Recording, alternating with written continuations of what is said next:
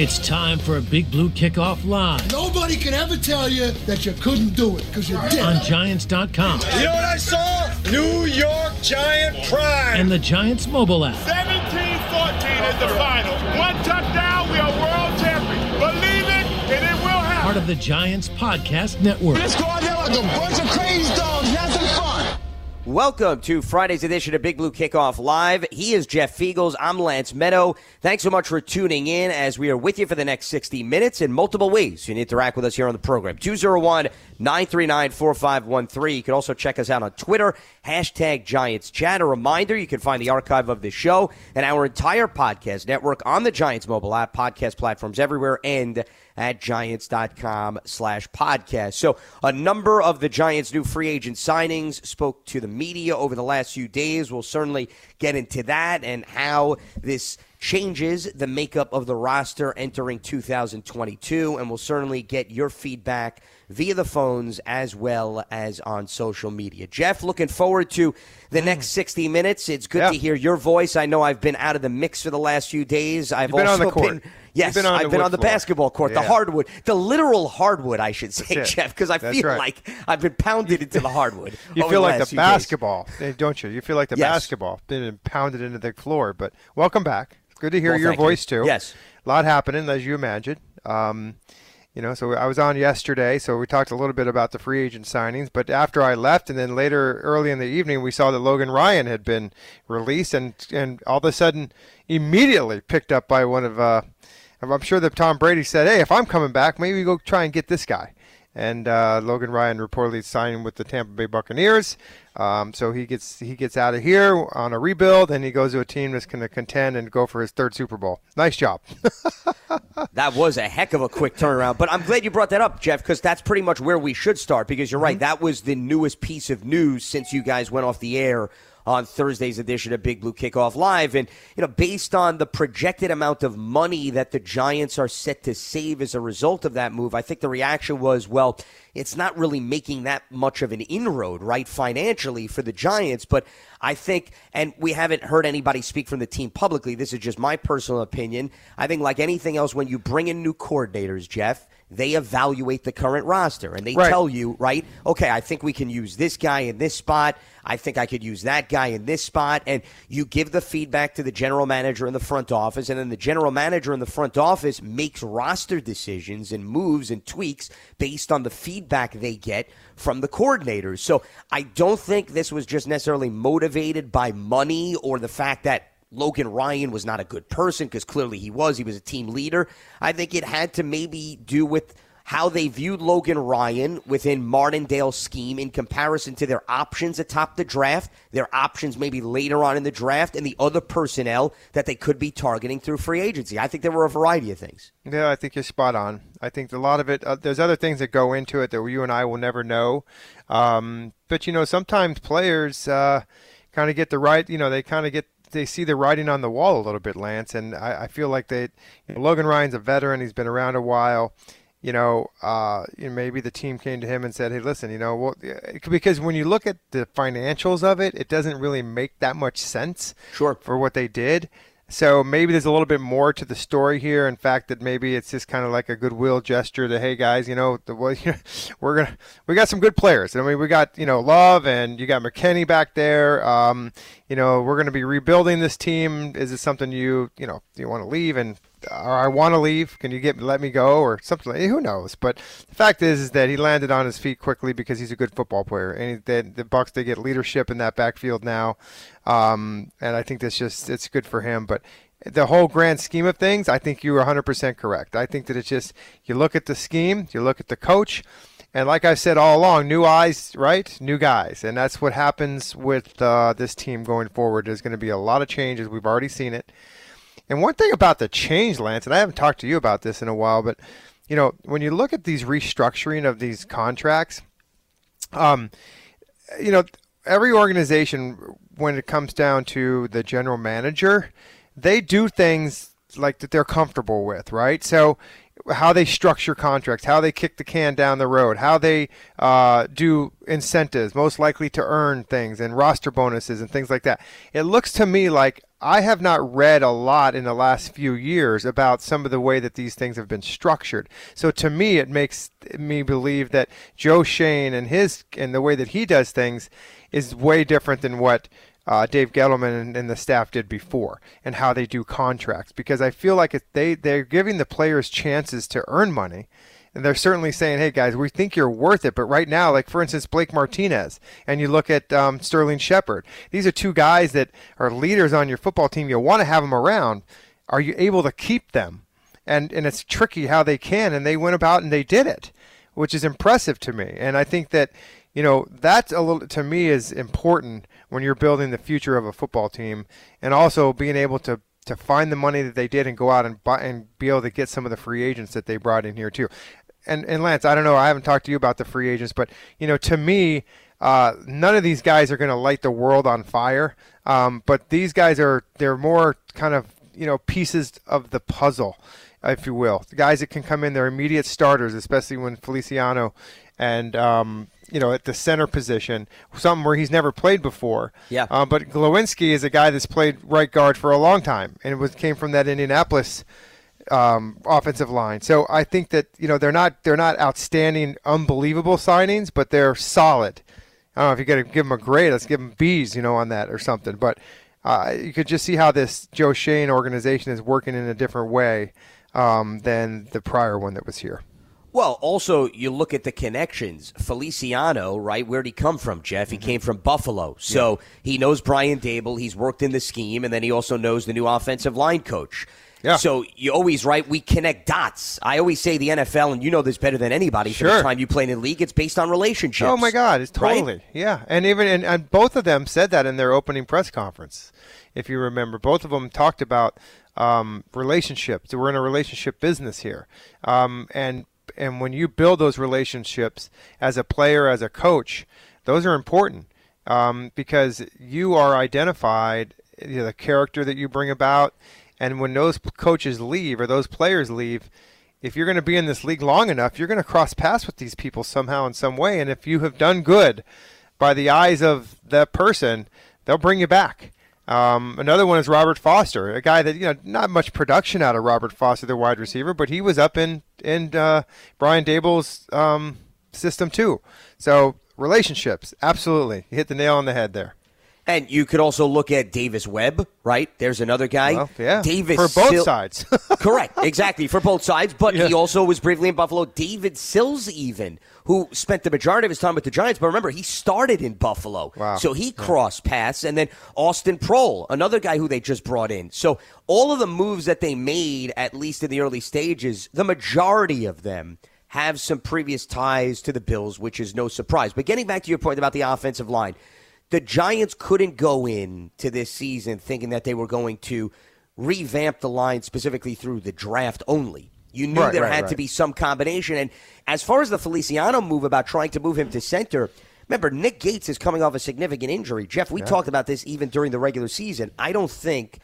And I go back to when Nick Gates spoke to the media, if you remember, at the tail end of the year, right before the players went their separate ways. He was not even willing to give a firm date Right. of when he thought, right, that he'd get back on the field. So you figured the Giants would have to protect themselves to bring in somebody who has some veteran experience that could come in and perhaps toy and experiment with that spot. Now, does that mean just because they brought in Feliciano and Mark Glowinski that they're not going to go after offensive linemen in the draft? My answer is no. I don't think it should change any game plan because, first of all, you didn't bring in a tackle, okay? So that doesn't change the conversation there. And if they think that there's a young interior offensive lineman that has some versatility and appeals to them in the draft, I'm still taking him because, Jeff, the thing about free agency and also with these two deals in particular, they're not necessarily long term answers. No. Meaning these guys, there's no guarantee that Feliciano and Glowinski are going to be here for the next three to four years. So if you have an opportunity to bring in a young offensive lineman that could grow with your scheme, I would not hesitate doing that. So if anybody were to ask me, what do these moves mean to their draft plans on the offensive line? I don't think it changes it at all. If I'm the Giants, I'm still targeting and analyzing young offensive linemen because there's still ample room and need to go in that direction with respect Sure. to the guys up front. and you know this is a long term uh, plan here. And when I'm long term in the NFL, it might be three years, right? So, but yeah, you got to build, and t- so you build through the draft through and through free agency, and that's how you build depth. So you know, Jon Feliciano, what happens if all of a sudden Nick Gates is, is like he comes back completely 100% healthy and competes and wins the job at center? Well, you got Jon Feliciano who played guard. So yeah. you could you could slip him into either he does either starts at guard or he's a, a swing guy where he can get in there at center, he can get in there at guard. But you've built depth through free agency. Now with the draft, Okay, so the Giants, this doesn't change. I'm, I'm with you. I don't think it changes anything with the draft. In fact, it probably it, it it's like this. Nothing's ever happened here. The fact is, you still need a right tackle. Okay, um, I think if one thing is, you'll probably end up not drafting a right guard per se because I think that the, you know the guy that you brought in here, uh, Glowinski is is your starter. He's going to be your guy. Um, but I feel like you know, through the draft, they're still going to target some offensive linemen. You look at the guys that are still here and left over from the previous staff that are here, uh, the team. I mean, some of those guys will still be here and add some depth, some top, in some competition. But um, you got to continue to build through the draft, which means you bring in young players, and also as you get out of cap hell you move forward into some contracts that are affordable, which then leads you down the road to where you can go out and find some free agents, really good ones. You know, really high end ones that you have enough money to pay for. Make a splash or two is what yeah. you're saying. Yeah, but yeah. a big splash, meaning that you know you're going to sign some of these guys to some big money. Um, you know what what happened here with these with the ones that were signed. This isn't really particularly big money in today's world. It's just they're I'd say they're mid level uh, signings, but they're they're needed ones for the Giants, and they were able to get away with it by you know manipulating the cap and and throwing getting some guys to take pay cuts, and that's just what happened. And was, and still we got to see what happens with Bradberry, Um, and just from reading everything about it, is that the Giants don't have to do anything at this juncture.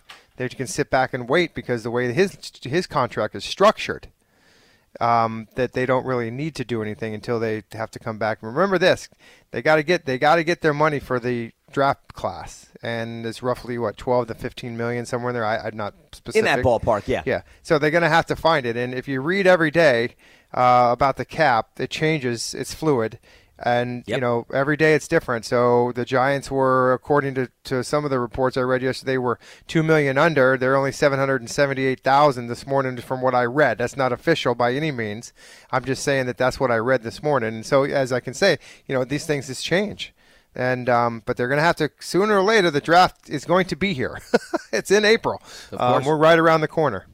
Well, and here's why things change because you sign players, right, and then you lose players, and all of a sudden the cap there you fluctuates. Go. It's no different than not to get off topic. The Packers traded Davante Adams to the Raiders, according to reports yesterday. So the Packers, remember everybody was talking about, oh my God, they're forty million dollars over the cap. What's going to happen? Now all of a sudden they get rid of Davante Adams, who was taken up right about twenty million because he had the franchise tag, or at least that what they were anticipating if he would have signed a new deal. Well, and now they got a yeah. lot of leeway, right, and yeah. flexibility because Adams is no longer on the the books. Well, they, he said that I want playing on the franchise tag, so you better either trade me or you're going to yep. sign me a new contract. So, but that's your example, Jeff. That's yep. why I was bringing it up because yep. one day, right, your cap looks like it's a mess, and then the next day, all of a sudden, you make a transaction yeah. and you have flexibility. So that's why I don't get too caught up in what things are talked right. about a week before the start of the new league year when a week later it drastically changes. I think that to me is the perfect example. But getting back to what we were talking about with respect to the offensive line, here's another reason why it makes sense to have a nice mix of young guys and veterans. Case in point, look at this past season, Jeff. We went into the season saying to ourselves, you got Nick Gates, you got Shane Lemieux, you got Andrew Thomas, you got Matt Peart, you got Will Hernandez looking to try to bounce back. And then by the time we got to the end of the season, okay, we had Matt Peart tear his ACL in week 16. Mm-hmm. We had Shane Lemieux not even be available for the start of the season because of a knee injury. Nick Gates got hurt very early in the year. So my point is, all of the guys that we talked about at nauseum all off season, thinking this is going to be the group that they're going to put out there, by the time we got to seven to eight weeks into the season, you had no Gates. You had no Lemieux. Andrew Thomas, remember, was in and out of the lineup this season because of multiple injuries. So you weren't even able to rely on him. Okay, Peart didn't get hurt till the end of the year. I'll give you that. And Solder was a veteran, but we knew he was on the final year of the deal. The bottom line is the vision of the offensive line never came to fruition. So if you're the Giants, and I know there's a different regime, Jeff, but Mm-hmm. my biggest takeaway is 2021 proved never take any position group for granted. Never think that the five guys on paper who you may be fond of are going to be even able to last midway through the season.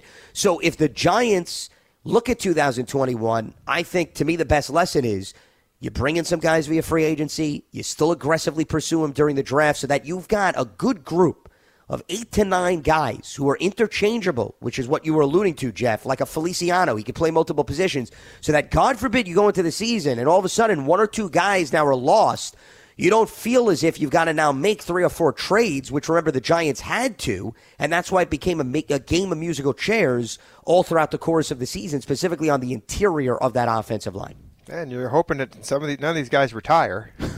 Well, sure, but remember the guys that retired in all seriousness, Jeff, and I know you were joking because the only reason why I'm emphasizing that is a lot of callers brought this up. They were never necessarily being anticipated to be the starters. You know, they were sort of brought in depth. as It was depth. as somewhat correct insurance policy. So I mean that that's also important. And Joe Looney, as I've jokingly said multiple times, he was barely here long enough to go into the refrigerator, okay, at the training facility and pull out a salad or a yogurt, okay? Because by the time the door slammed, he Yeah, pretty he much decided to retire. Yeah, yeah. He, he got. He said, "You know what? I'm tired of eating these training camp salads and yogurts. I'm out of here. Pretty much, yes, I've done exactly. it enough. I'm not going to do this anymore." But that just had to do a lot with depth, and I think that it really Sure. it really hurt the Giants in a sense because they were planning on going with all those guys that you had mentioned into camp and having them, and next thing you know, you get a guys that get hurt, you get guys that retire, you get Yep. another guy that gets hurt, and now you're left with this, and now you're struggling, and that's exactly what you don't want to have happen going forward.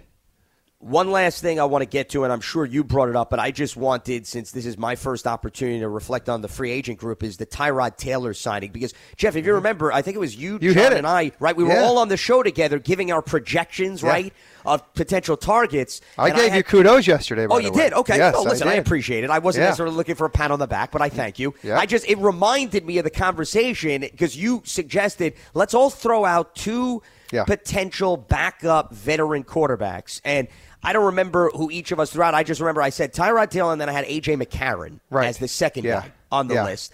Because I just I said to myself, the Giants and I think you and I, Jeff, were on more of the same page. Not that John didn't want to improve it, he just didn't want to take as much resource and Yeah. put the money towards it. I was willing to put a little bit more money because you and I were talking about the football after Daniel Jones got hurt. It wasn't even at the layer of respectability, mm-hmm. okay? And you don't mm-hmm. want to go back into that situation. Right. So I like the move for Taylor because I think that gives them a very nice security blanket. He is a polished quarterback. He's got tons of starting experience. He's been in a lot of different offenses. He's also been exposed to some quarterback battles with rookies. I, I think this is just the solid guy that's going to come in. He's not going to ruffle feathers, even if you listen to his interaction with the media.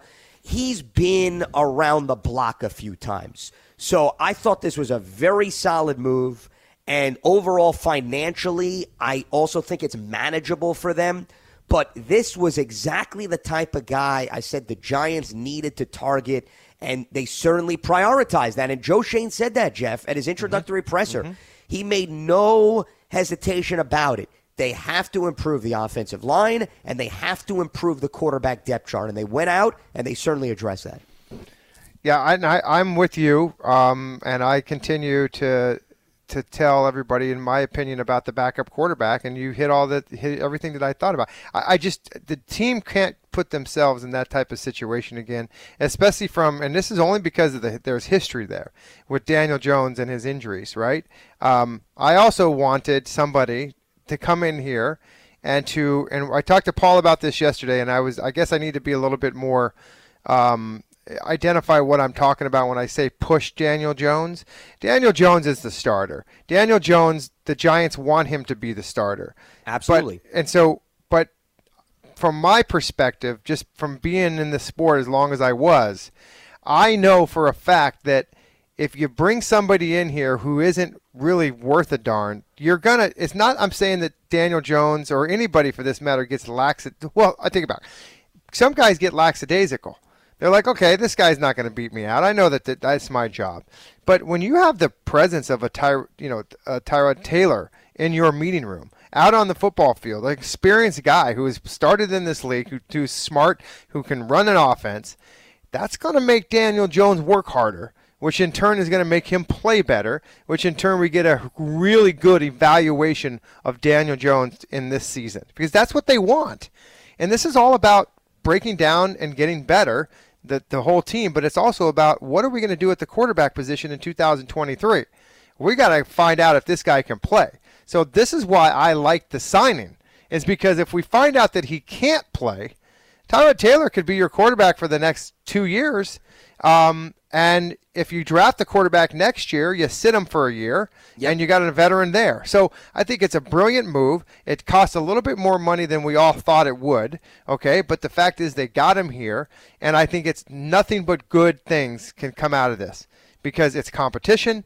It's a valuable backup position if a guy if Daniel Jones gets hurt, that you know you're not going to be put in a position where you can't win games like last year and it's a win-win for everybody. And I don't know exactly how his contract is set up, but and I'm not going to comment on it, but I know that it's it's it works.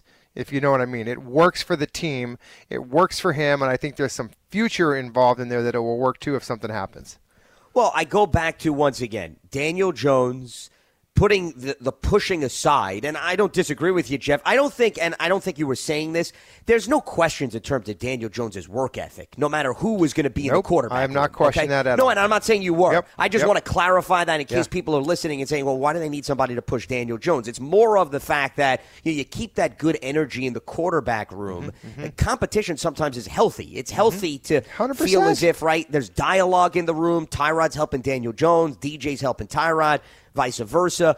But there's no questions about Daniel Jones's work ethic. You've never heard anyone in the organization or the coaching staff question no. about, you know, you need somebody here because, you know, he's not animated. He's not, you know, having somebody, you know, on the back of him, you know, give him right. that pressure to go out and deliver. I feel though it's just important because you can't go into the season thinking Daniel's going to get through an entire year. That's been my premise, right. Jeff, all along. Yeah. yeah. It's just I'm not going into this year saying this is going to be the year that Daniel plays all 17 games. I just mm-hmm. I can't.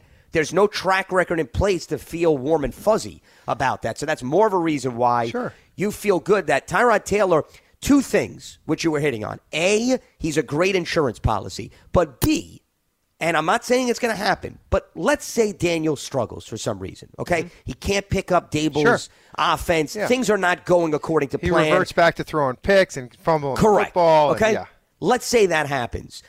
If I'm Brian Daboll, I'm more than comfortable saying, "Hey, we're not making a change for the sake of making a change. We're making a change because Tyrod Taylor has run a variety of offenses and has starting experience. So I think you help yourself in those two regards, Jeff. And that's another reason why I like the Tyrod Taylor sign. So here's the other here's the other philosophy that I look at, and it's and it could be very. I mean, I might just be, it might be smoke and mirrors here, but but here's the thing, from a from a coaching perspective, you know, all of these guys are very confident.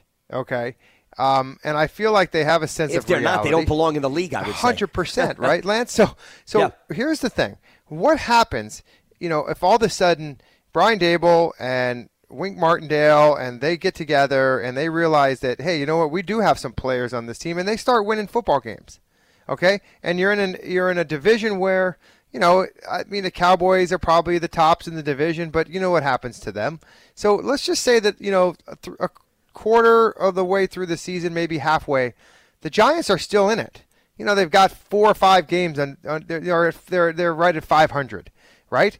So what happens if all of a sudden you got a good team, you got a decent team, you're making kind of a little bit of a run here, and your quarterback gets hurt, and now the season is down the down the drain. But with a with a quarterback like Tyrod Taylor, you got a chance. With Yeah. a, with a quarterback like Mike Glennon and Jake Fromm, you have no chance. You have no chance whatsoever, as we saw. So that's kind of where I'm saying to myself, I, I, I want Daniel Jones to be the guy. I hope he lasts 17 games. But if he doesn't, I, I just don't want to be, you know, sitting there like what happened last time, where I don't have a guy to compete and compete with, meaning compete in a game to win.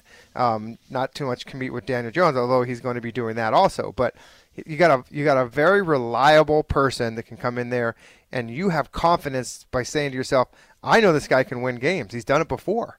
Um, he's been he's been a borderline starter for his whole career. I mean, look where he goes; he just challenges everybody, right? I mean, it's really it's a it's a good move by the Giants. It really. And is. let's just hope that also he stays healthy because unfortunately, the last three places he went to, he lost his starting job because of an injury, and that's Yeah. why the rookie took over. So you know that's another element that just needs to be thrown out there because Tyrod obviously has had to battle a number of issues over the course of his career. All right, Lance Medow, Jeff Feagles with you here. Friday's edition of Big Blue Kickoff Live. Giants fans, secure your season tickets for the 2022 season today for only $100. Limited seats are available. You can speak with a Giants ticket representative now. Become a season ticket member. Call 888-NYG 1925. Let's open up the phone lines 201 939 4513. We check in with Alex in Syracuse joining us here on Big Blue Kickoff Live. What's happening, Alex? Jeff and Lance, how you guys doing? Nice Good. to hear from you. First time uh, caller. Great, good to have Appreciate you. the phone call. So, what do you got for us? Yeah, huge, huge fan. So I've been following all the free agency stuff, um, and actually just to touch on kind of what you guys were just talking about. Um, I actually think there's no doubt that those that Feliciano and Glowinski are not you know Pro Bowl guys that we just brought in. Um, but actually, I'm a little more excited uh, than I think maybe you guys were, um, and I'll tell you why. Because uh, I'm, I live in Syracuse. Uh, I'm a Giants fan for life, but uh, got a lot of Bills fans around me, so I follow the Bills pretty closely. Um, which is also why I was excited about Schoen and, and Daboll. I, I, the culture over there, um, all those intangible things, right? When we talk about uh, relationships, right? The stuff you guys were just talking about, um, you see that in, in that locker room, and you see that on that team, and how it plays out um, on the field.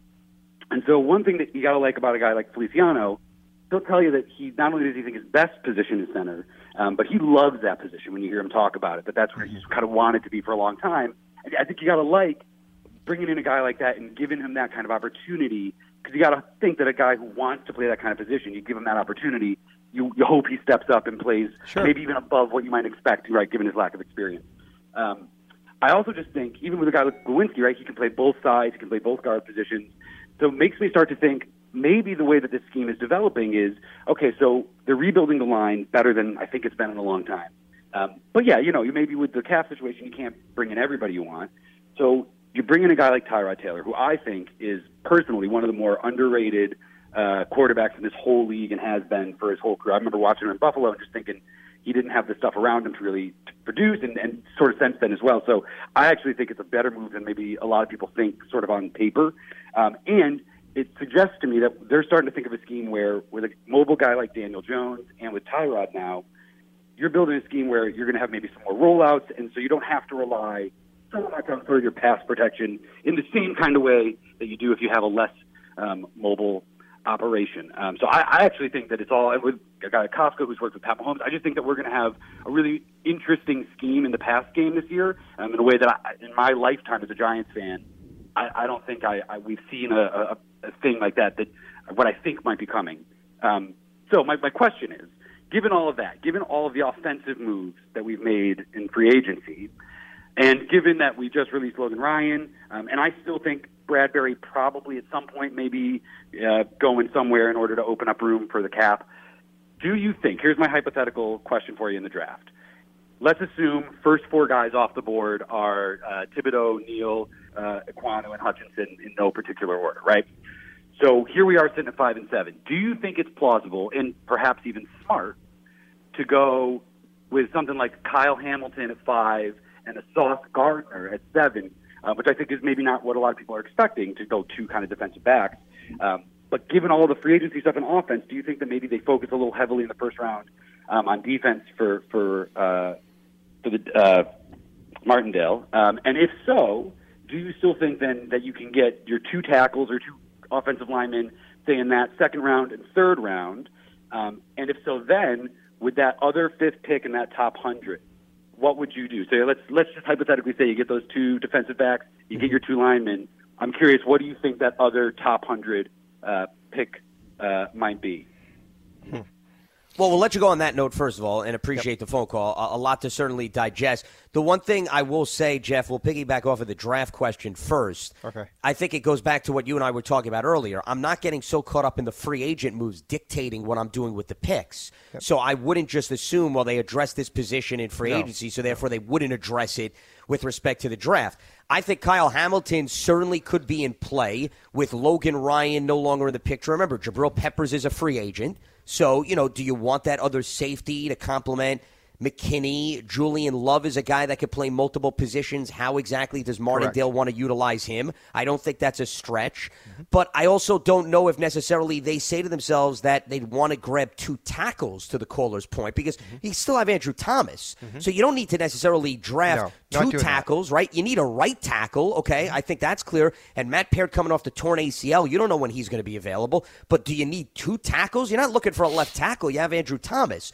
So I, I don't know necessarily if the Giants need to go after two offensive linemen if we use the projection of the last caller with their picks outside of the first round.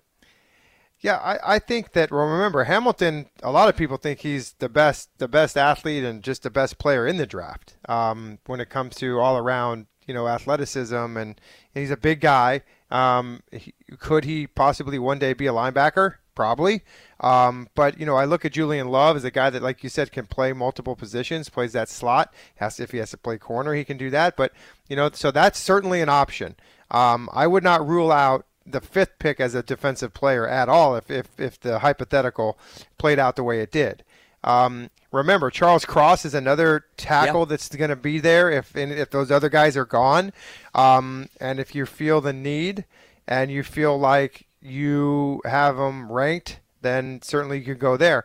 Uh, Sauce Gardner, remember, this is another situation where the Bradberry uh, situation will kind of give you an idea. But you know, if if this Bradberry thing doesn't go away by the time that the draft comes around, um, who knows? But I will tell you that it's not out of the.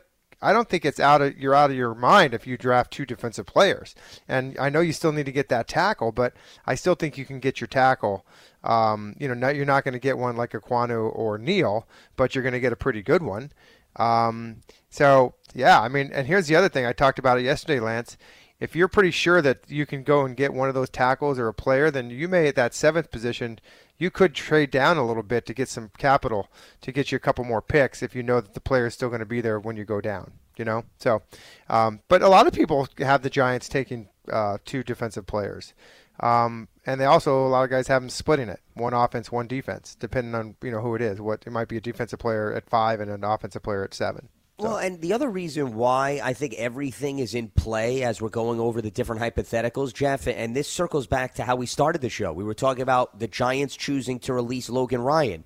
Anybody mm-hmm. on the roster right now, unless you know how they're viewed by both respective offensive coordinators, you can't make any assumptions because you could say, let's say they keep Bradberry and you say, okay, you got Adoree' Jackson, you have Aaron Robinson, who you drafted last year, Darnay Holmes, Julian Love, who we talked about has versatility. Just because they were utilized by Patrick Graham one way, Martindale may not look at them the same way. Martindale may not be enamored with some of these guys. So that's another reason why I'm not ruling out any position because what may look on paper to be having depth in the eyes of the coordinator, it may not be viewed right as depth because he may say, I want to blitz, but I don't think this corner is capable of blitzing. I want to play man to man. I don't think this corner is capable of playing man to man.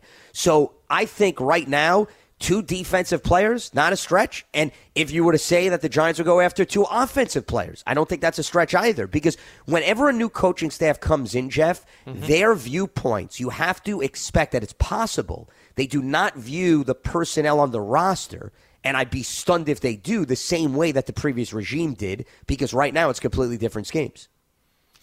Uh, listen, and we don't know what anybody's thinking, but I, I just it, it can't. I mean, I I think the Giants they hinted a little bit about their draft strategy in a sense that, you know, they kind of look at a lot of teams build their draft board on best available, right? It makes it easy. That's you, you know you check one off. You check one off. What's our best player? Oh, there he is. Okay, it's our pick next. That's our guy.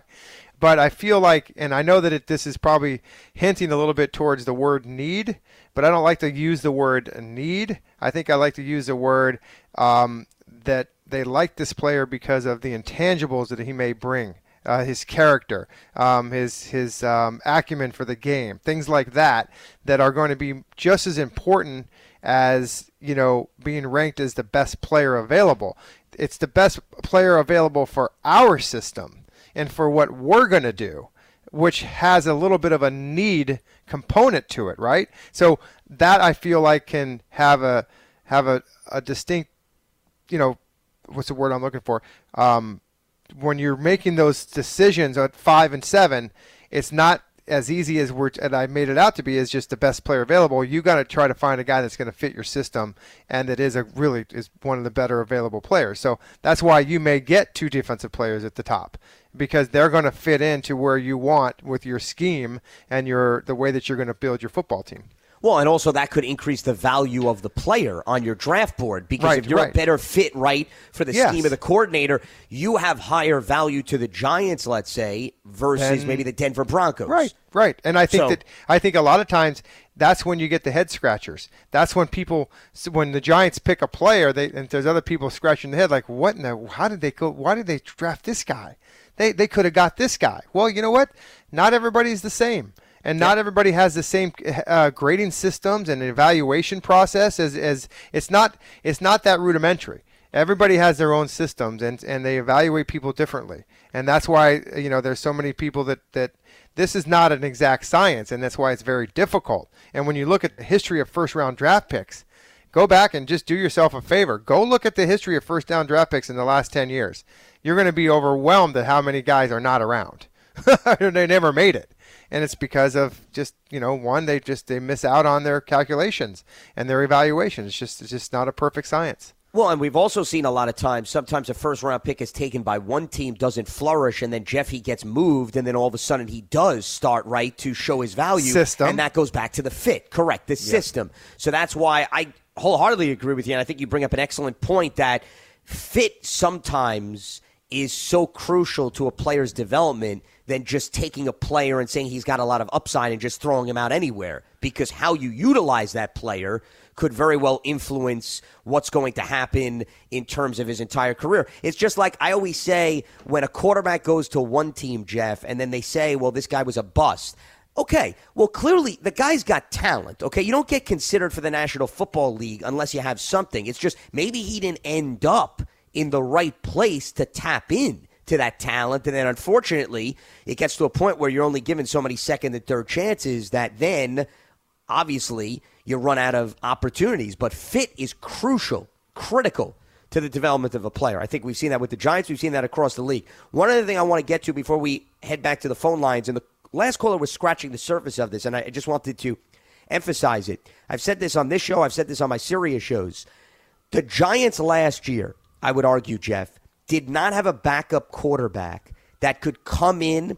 I'm not saying that he was Daniel Jones, but was mobile enough to do the things that they ran with Daniel. Mm-hmm. Tyrod, I think, does enable them Sure. to do some of those things. And that's important whenever you're looking for a backup quarterback in this league. It's important to have somebody that can come in with a similar body skill set, however you want to word it. And if you remember, Jeff, I believe you and I had these conversations during the course of the regular season. I brought up the Baltimore Ravens as a great example of this because if you remember, when Lamar Jackson got hurt this past season and he missed a few Oh, games. yeah, Huntley, Okay? yeah, yeah. Huntley, right? Why were they able to run their offense? Because Huntley was that mobile running guy that you didn't have to now, if you were Greg Roman, their offensive coordinator, you didn't have to all of a sudden say, we're going from Lamar Jackson to Joe Flacco. And now we got to completely change the offense. He was still able to run similar things. When you go from Daniel Jones to Mike Glennon, and it's no disrespect to Mike Glennon, Mike Glennon doesn't have the mobility, the athleticism of Daniel Jones. So Tyrod Taylor also, I think, puts the Giants in a situation where if God forbid Daniel doesn't stay healthy, Daboll and Kafka don't have to say to themselves, oh boy, I mean, we got to go to the opposite end of the spectrum. So that's another reason why it's not just the Giants. I advise, I think Every team should do this. Bring in a backup quarterback that, yes, A has experience, yes, has upside. You believe he's got confidence that he can run your offense, but also you can continue to run what you're doing with the starter. I don't think enough teams prioritize that. No, not at all. And um, you know, I just I just think that you know, the, with this with the new regime that's coming in here, I, think that we got to kind of look. And I don't know if you agree with me with this, Lance, but look at a little bit of the history of the of the Buffalo Bills and how they did things. Right? I mean, how can you not do that? Because I feel like Joe Schoen, he he, he had been you know, he's been tutored the whole time with with Brandon Beane up there. So Yeah. I got to believe that you're going to see a very similarity in the style and the way that they, they proceed through this draft about doing things. Don't you agree? 100%. And here's another example in terms of learning from what you did in Buffalo. Who did the Bills, Jeff, bring in to back up Josh Allen last year? Mm-hmm. They brought in Mitchell Trubisky. Trubisky's not Josh Allen. That's not my point. But Yeah. Trubisky's got that mobility factor, right? Yeah. That Yep. you can run what you ran with Josh Allen. So I think Daboll Yeah. being the offensive coordinator, when he comes over with Joe Schoen, they look to duplicate what they implemented in Buffalo. That's they my point. And and I made this mistake yesterday. I thought I had thought that Tyrod Taylor was there when Daboll was there, but he was actually 2017 was his last year there. Correct, and Daboll, in didn't take over until 18. But he was there with Joe Schoen briefly, right, though, right, Jeff. exactly. So I, I feel like, um, but you know, in a nutshell, you know that he is that type of quarterback um, that can, you know, get out of the pocket and make things happen. Um, he is a runner. He's a passer on the run. Um, he has he has great acumen for the game. He's smart. He's composed, and I think he's going to be a really good locker room guy. Um, and you know, Daniel Jones is not a Daniel Jones is a guy that's very kind of he's a lot like Eli. You know, doesn't say much. Most of his leadership comes on the field. You know, so um, and and not that it's saying that this locker room needs a rah rah guy, and I don't even know if Tyrod Taylor's a rah rah guy, but you know, people in around when you're in the locker room, there's nothing. You know, you, there's no substitute for experience. So these guys, these young guys, when they're building this roster, are going to look up to the veterans. And the Giants, as they continue to get rid of these veterans, um, they got to have some guys that they can replenish them with that can build the locker room too, which is which you need it. And I think Tyrod Taylor's he fits. He checks all the boxes. He checks all the boxes, and I feel like the way that they structured his contract, they even check that box that they're going to be able to be afforded the luxury to to have him around for a couple of years if they need him. Let's head back to the lines. Lamont is in New York. He joins us here on Big Blue Kickoff Live. What's happening, Lamont? Hey, how you doing? Good. It's my Doing all right, second guys. time on with What's happening? guys. Sure. Yeah. Well, um, I just want to. Uh, I came on to talk about Tyrod Taylor, but Lance, you hit everything spot on that I wanted to talk about. So. All right, well, it was good Uh, talking see you later. Lamont. We'll speak to you tomorrow. Yeah. What's up? Uh, well, last time I, I was talking to you guys, I was hoping that through the draft that we would take those two picks and get a o- offensive lineman. But with this new coaching staff, uh, I think they really did a good job by picking up these veterans, and that's going to leave some room for us to definitely jump on best play available, which I think that should be two pass rushers. You know, because I mean, I've, I've been looking at the whole film all these top pass rushers, and either one of them will be perfect scheme for uh, for this defense that's coming out this year. And this is something that Giants football has been missing for a long time, uh, a threat from that pass rush. Because uh, I've seen a lot of quarterbacks have a lot of time on this uh, defense to throw the ball upfield. And with, with these pass rushes, it's going to take away that. Yeah, well, hey, I mean, you got a you got a bunch of them. Um, I mean, there, there's a handful of guys that, that and and really, I mean, if there's a guy sitting there at number five, um, and the two tackles are gone, I, I have no problems whatsoever uh, taking a, a you know a guy to rush the passer because I, I only think it can help the defense. It's just you know the Giants only had thirty something sacks last year, right? So I mean, it's Yeah. not a lot. You need to to improve that, and I I'm with you. I I, I got no problems, guys, with an offensive lineman or a defensive ed- edge rusher uh, at the fifth pick whatsoever. And f- by the way, and you know, I'd have no problem with even taking a cornerback if he's there, and Sauce Gardner at five. I mean, I, I feel like he's a guy that could really step in and help this team, depending on you know what's going on with Bradberry. Well, they could use help in a variety of spots. I think that's well documented. Lamont, the only thing I will say about your statement that with the moves they made on the offensive line, it puts them in a better place of flexibility to go after the best player available. Keep in mind, and this circles back to the conversation Jeff and I had earlier, Feliciano signed a one year deal. Okay? So, you know, that indicates that's not a long term answer that's a guy that once again knows the system, good locker room guy. But mm-hmm. after next season, there's no guarantee Feliciano is going to be your center. We don't know what state Nick Gates is going to be in. So I still think that opens the door for a need on the interior. I'm not to say that they're going to use a first round pick on a guard or a center. And then Glowinski, okay, he's got a little bit of a lengthier deal than Feliciano, but once again, we talk about free agents, Jeff, right? They come in, they sign three or four year deals, and then two years into the contract, we're talking about they're no longer here. Case in point, right? Logan Ryan, right? He had that one good year, they gave him an extension, and now Logan Ryan's not here anymore. So you can never operate based on if the Giants give a guy a three year deal and just assume, okay, he's going to be here for all three years. Just football doesn't work like that. Sure so doesn't. I disagree slightly, Lamont, with the fact that, well, they brought in two veteran offensive linemen. So, you know, I don't know if they necessarily need to address the offensive line or they don't need to address other positions they hit in free agency.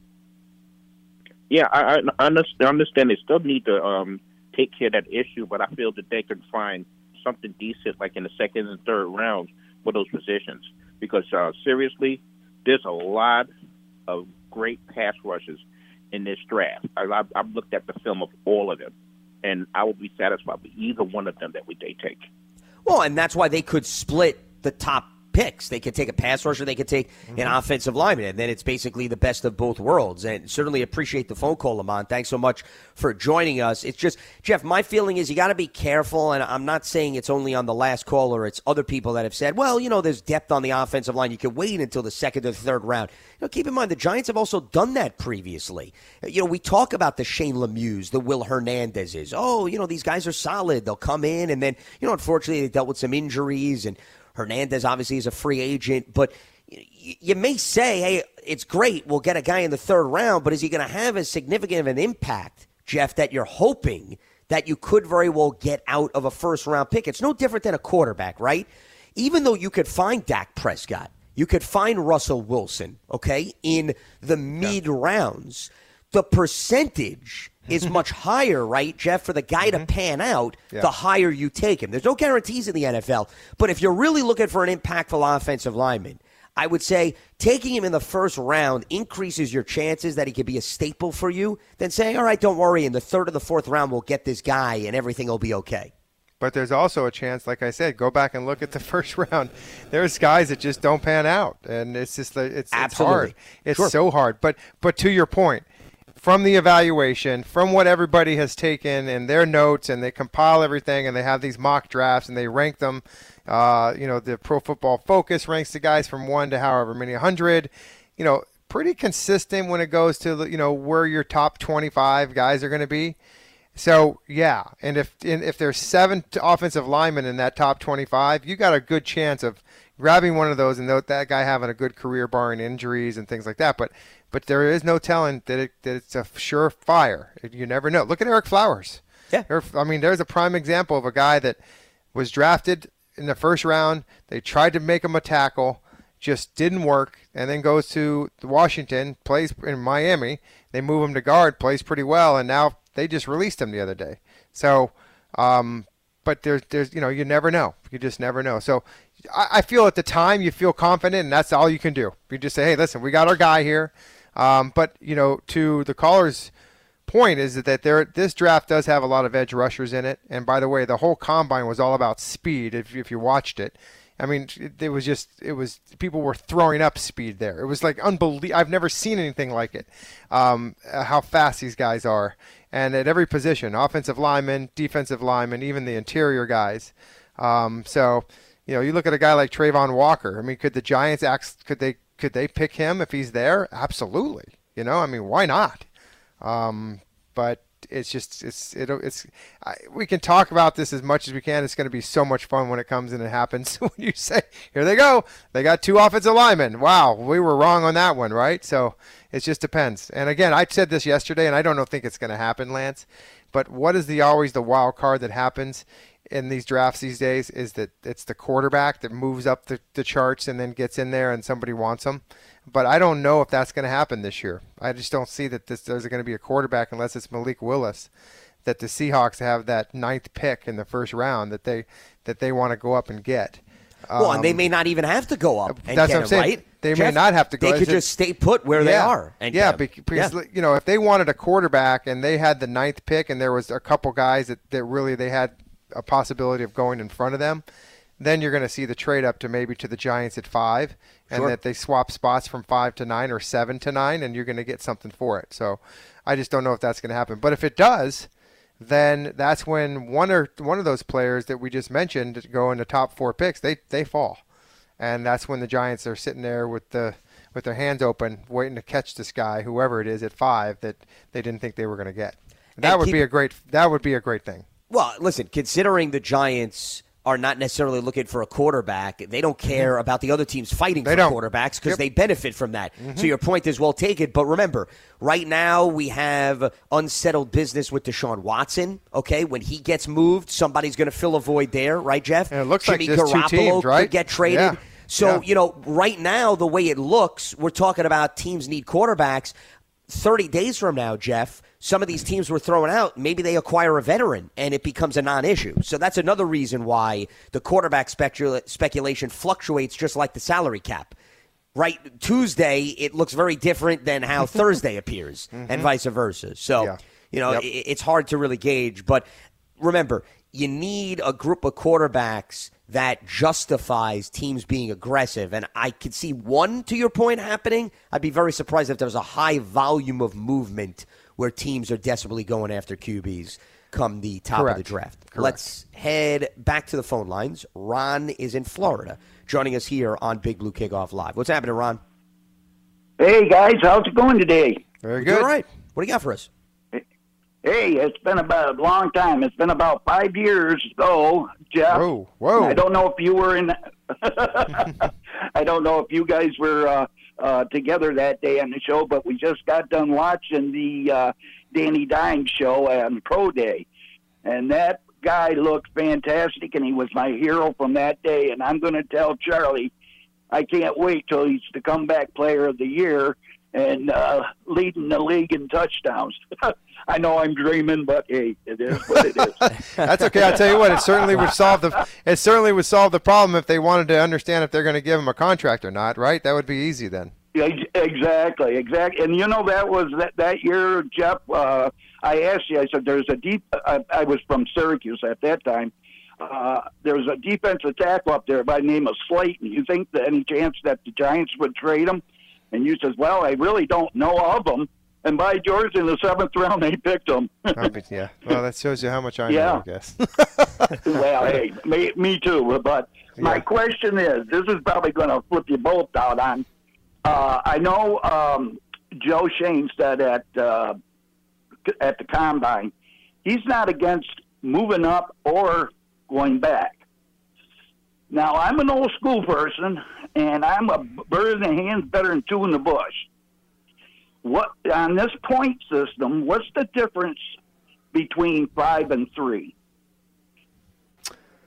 I don't know. Uh, Lance, do you, do you have any?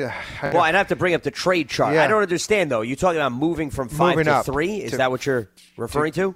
Well, well, I I just got a gut feeling that the two tackles that are on there are short players, like your ten year players. You know, they're going to be around, and they're way above the other the other tackles. I feel that's just again my point, and um, and I think that we should give the best we can at this time. And you know, we're not going for just position; we're going for best best player available.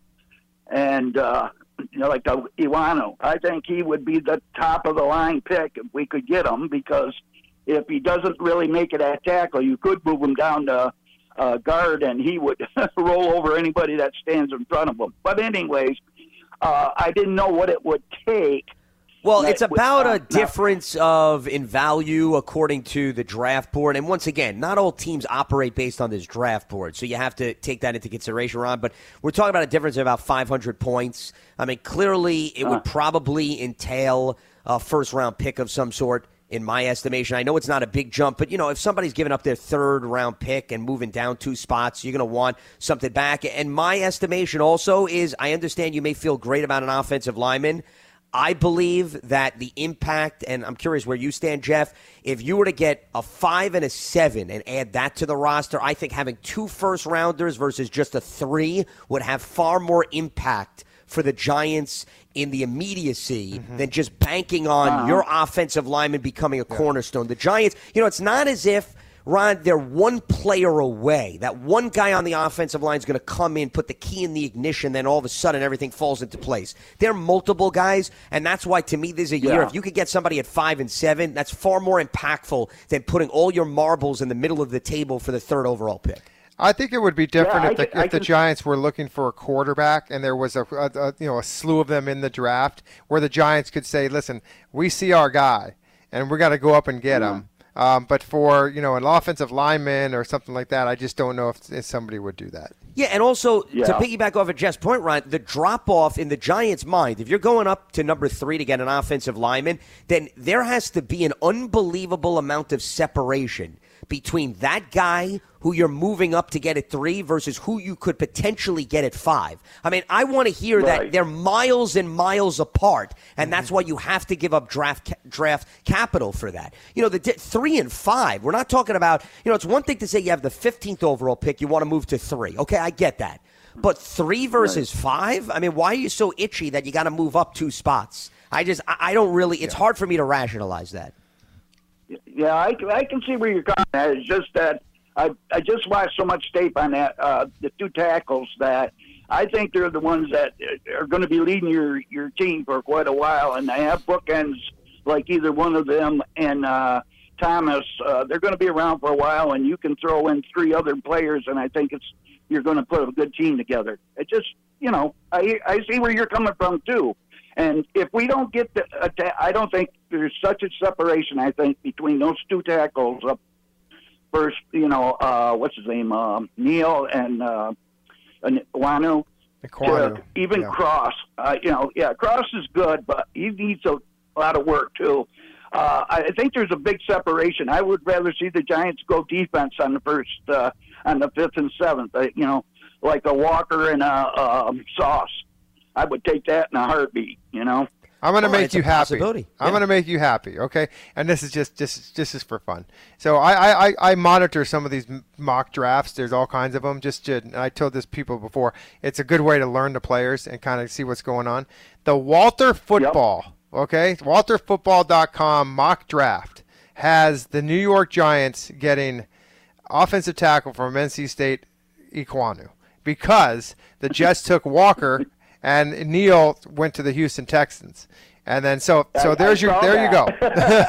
so there is a there, somebody's got that, and I was somebody's got the Giants getting them. But So Yeah, that, there's always a there's always a possibility, I guess, you know. And this is like you, the last thing you said to the last caller or after he hung up was that this is going to be fun. yeah. yeah, no, it is going to be this fun. is going to be. it will be it'll be exciting and the fact that you know uh, the only thing that's I guess it's exciting to have a five and seven, but it's not exciting to know how you got there. Exactly. Yeah. yeah. We went through uh, a lot of us, all of us, you included, went through some hard times dealing with it. So, Yeah. but like I said, my my player is Danny Dimes. He doesn't need any uh, pushing. He he's got to prove himself, and I think that's all that matters. And I think he will because he's that type of player. Well, and he's got to stay healthy, Ron, and appreciate the phone call. I, I think that to me is the first factor that you got to start off with. He's got to be available and on the field, regardless of how good you feel about him. Okay, that's the name of the game when it comes to the NFL. Let's head back to the phone lines. Jeff is in Maine, joining us here on Big Blue Kickoff Live. What's happening, Jeff? Uh, hey guys, uh, Hey. some pretty exciting times here. Uh, so I, I love the moves Joe Schoen has made. I think he knocked the ball out of the park uh, during this free agency thing. Um, you know, I agree emphatically about Tyrod Taylor. He's the guy I wanted. You know, he doesn't make mistakes. He's experienced. Uh, he, uh, you know, is mobile. So I agree emphatically with every point you made about that. And I love the uh, offensive lineman he got uh, because it, for the main thing is that there were two starters, but they can run block. And that gets me to my next point. Uh, next point, I think Saquon's going to have a monster year this year, and there, there's three reasons. He's going to have better run block, blocking, especially if we get a tight end who can point of attack, run block. And I think Kafka, the new offensive coordinator, is creative at working with playmakers. Uh, look what he did in Kansas City, and I think he'll put him out on the slot and some things. And then I think everyone knows that uh, it's your second year back from an ACL injury where you're really 100%. And I think Saquon started showing that a little bit last year. Um, but if we can get a running game going, that'll help keep uh, Daniel Jones healthy. So anyway, well, but well, that- but keep I in got. mind, I mean, the one thing you got to understand though is that Daniel was hurt on some running plays himself, though, Jeff. So Oh, no, he don't- hurt Right, yeah, well, he did hurt his quit neck that. on one. yeah, correct, Jeff. No, but that's why I don't agree. I, we got two Jeffs here, so I got to specify. The caller, Jeff, Sorry. I don't agree the fact that just because you have a running game, you're going to protect Daniel Jones. The only way you protect Daniel Jones is basically you tell him his decision making. You got to think twice before you run and take on the extra hits. That's why I said when Brian Daboll was hired, if he's going to utilize him the way that he utilized Josh Allen, I don't think Daniel Jones is built to absorb those type of hits. Josh Allen is cut from a very different cloth. So I really don't think Saquon and the run game having success has anything to do with protecting Daniel Jones.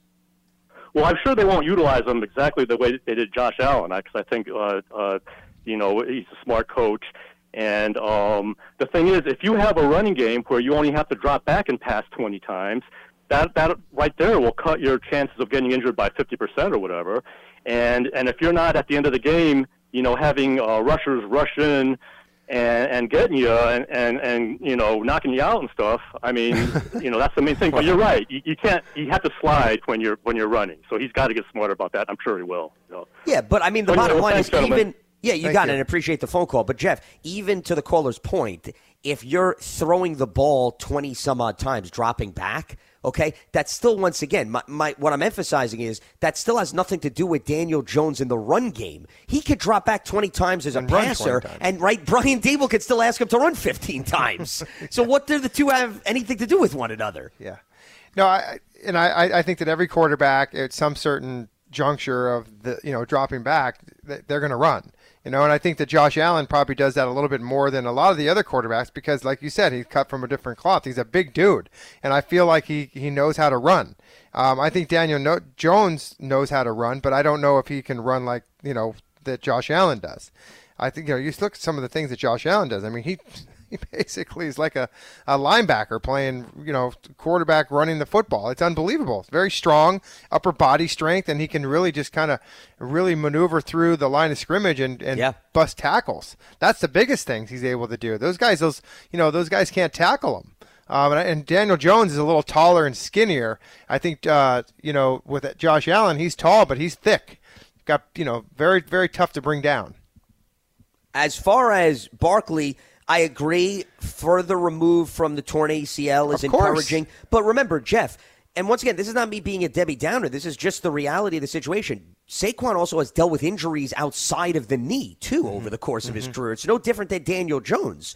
You want him to remain durable because of his track record, aside from just the knee injury that he was dealing with. This year, for example, he was back from the torn ACL, but and I understand it was a freak accident, but he was still dealing with other issues. So, you know, that's still a wild card. And yeah, the running game, no matter who the running back is, you know, you want to see the Giants make strides and improvements in that department because there's no way that this offense can operate if Daniel is going to have to throw, throw, throw. See, the uniqueness about the Buffalo Bills offense is the Bills actually did not have a powerful running game with their conventional backs. Mm-hmm. I remember talking about this on once again my Sirius shows all the time that I'd like to see a little bit more balance. Josh Allen can't be the entire running offense, but mm-hmm. he was. But Allen is built as you were just talking about Jeff to absorb those hits. The Giants, they can't have Daniel beat Josh Allen. You need the running backs to take on the bulk of the runs. So that means that Saquon's got to stay healthy, and if Saquon doesn't, you obviously have to have other individuals that could step in and do that because I think if you explore the idea of exposing Daniel Jones to multiple hits, I think that's going to lessen the probability of him Of actually staying healthy for an entire. yeah, entire you season. can't you, exactly. You, it, you know, it's and you always say, you know, those at bats. Well, those are at bats you don't want. You don't want those at bats. Yeah. Uh, you want him to sit back and you know just and throw the football and complete passes and not turn it over. But and there'll be some design runs in there because the offense is going to require that. But I feel like it's going to be some of the runs are going to be designed at, at opportune times and that he can execute them with the fact that knowing that listen you're going to execute this play as a design run but it's designed to get five or six yards and once you get it for a first down get down or get out of bounds okay that's what we're not going to we're not to have you trying to go for 10 extra yards when you don't need to because durability is what we need out of you not uh, not a first down we need you for the rest of the season and if you Speak- can, oh, no, go ahead, Jeff. I'm sorry. No, I'm saying if, so. You got to learn how to to stay healthy by getting down and knowing how to run the football. protecting yourself. Protect is Pretty much what you're Yeah. laying out. Before we wrap up the show on the injury topic, and this is not encouraging news, but it's related to the draft. There are reports that David Ojabo, the Michigan defensive end, he went down at pro day today for the Mm, that's, uh, Wolverines. oh, and I want to read a tweet from Albert Breer, who covers the NFL.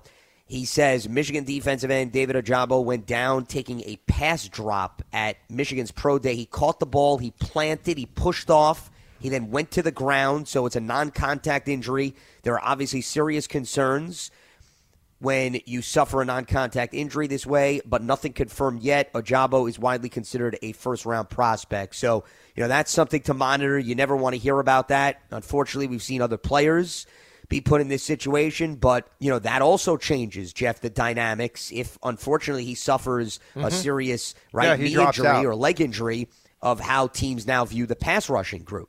Yeah, and I actually saw some some teams, some mocks having the Giants picking him. Yeah, at that I've seen some too. seventh pick. So sure, um, yeah, that that stinks. That's uh, you know, one thing about those guys, uh, you know, a lot of them they have these insurance policies that they take out because of these kinds of things. So uh, to protect themselves, they're expensive. But you know, in a case like this, when something happens, because you know that's horrible. That's horrible. I mean, you work so hard to get to that position. Um, I don't know what, if he did anything at the at the combine or not. I can't remember. I think he did, but I, I feel like you know those are just unfortunate things that happen, and it's just it's terrible news. And you hope that it's nothing serious. Um, but boy, those you know dropping back, catching a ball, and planting. Uh, that doesn't you know. I'm just I'm just visualizing what that looks like, and it's not good in my mind. Yeah, and we want to emphasize once again, nothing's been confirmed. I'm just reading simply the reports It coming out of Michigan's pro day that he did go down with what appears to be a left leg injury. He was clutching his left leg, and obviously they're going to undergo further tests, and I'm sure we'll know more in the coming days. All right, that is going to wrap up Friday's edition of Big Blue Kickoff Live. Certainly appreciate everybody tuning in. We'll be back up and running on Monday at noon Eastern as we continue to discuss free agency, the draft, and everything in between. A reminder that today's episode of Big Blue Kickoff Live, part of the Giants platforms everywhere and giants.com slash podcast. Jeff, always enjoy the conversation. Lance. and Yep. You got it. We will pick it up next week. Have a wonderful week. weekend. Absolutely. You as well. For Jeff Feagles, I'm Lance Medow. Stay locked to giants.com for all the latest, and we'll speak to you on Monday at noon Eastern. Have a good one.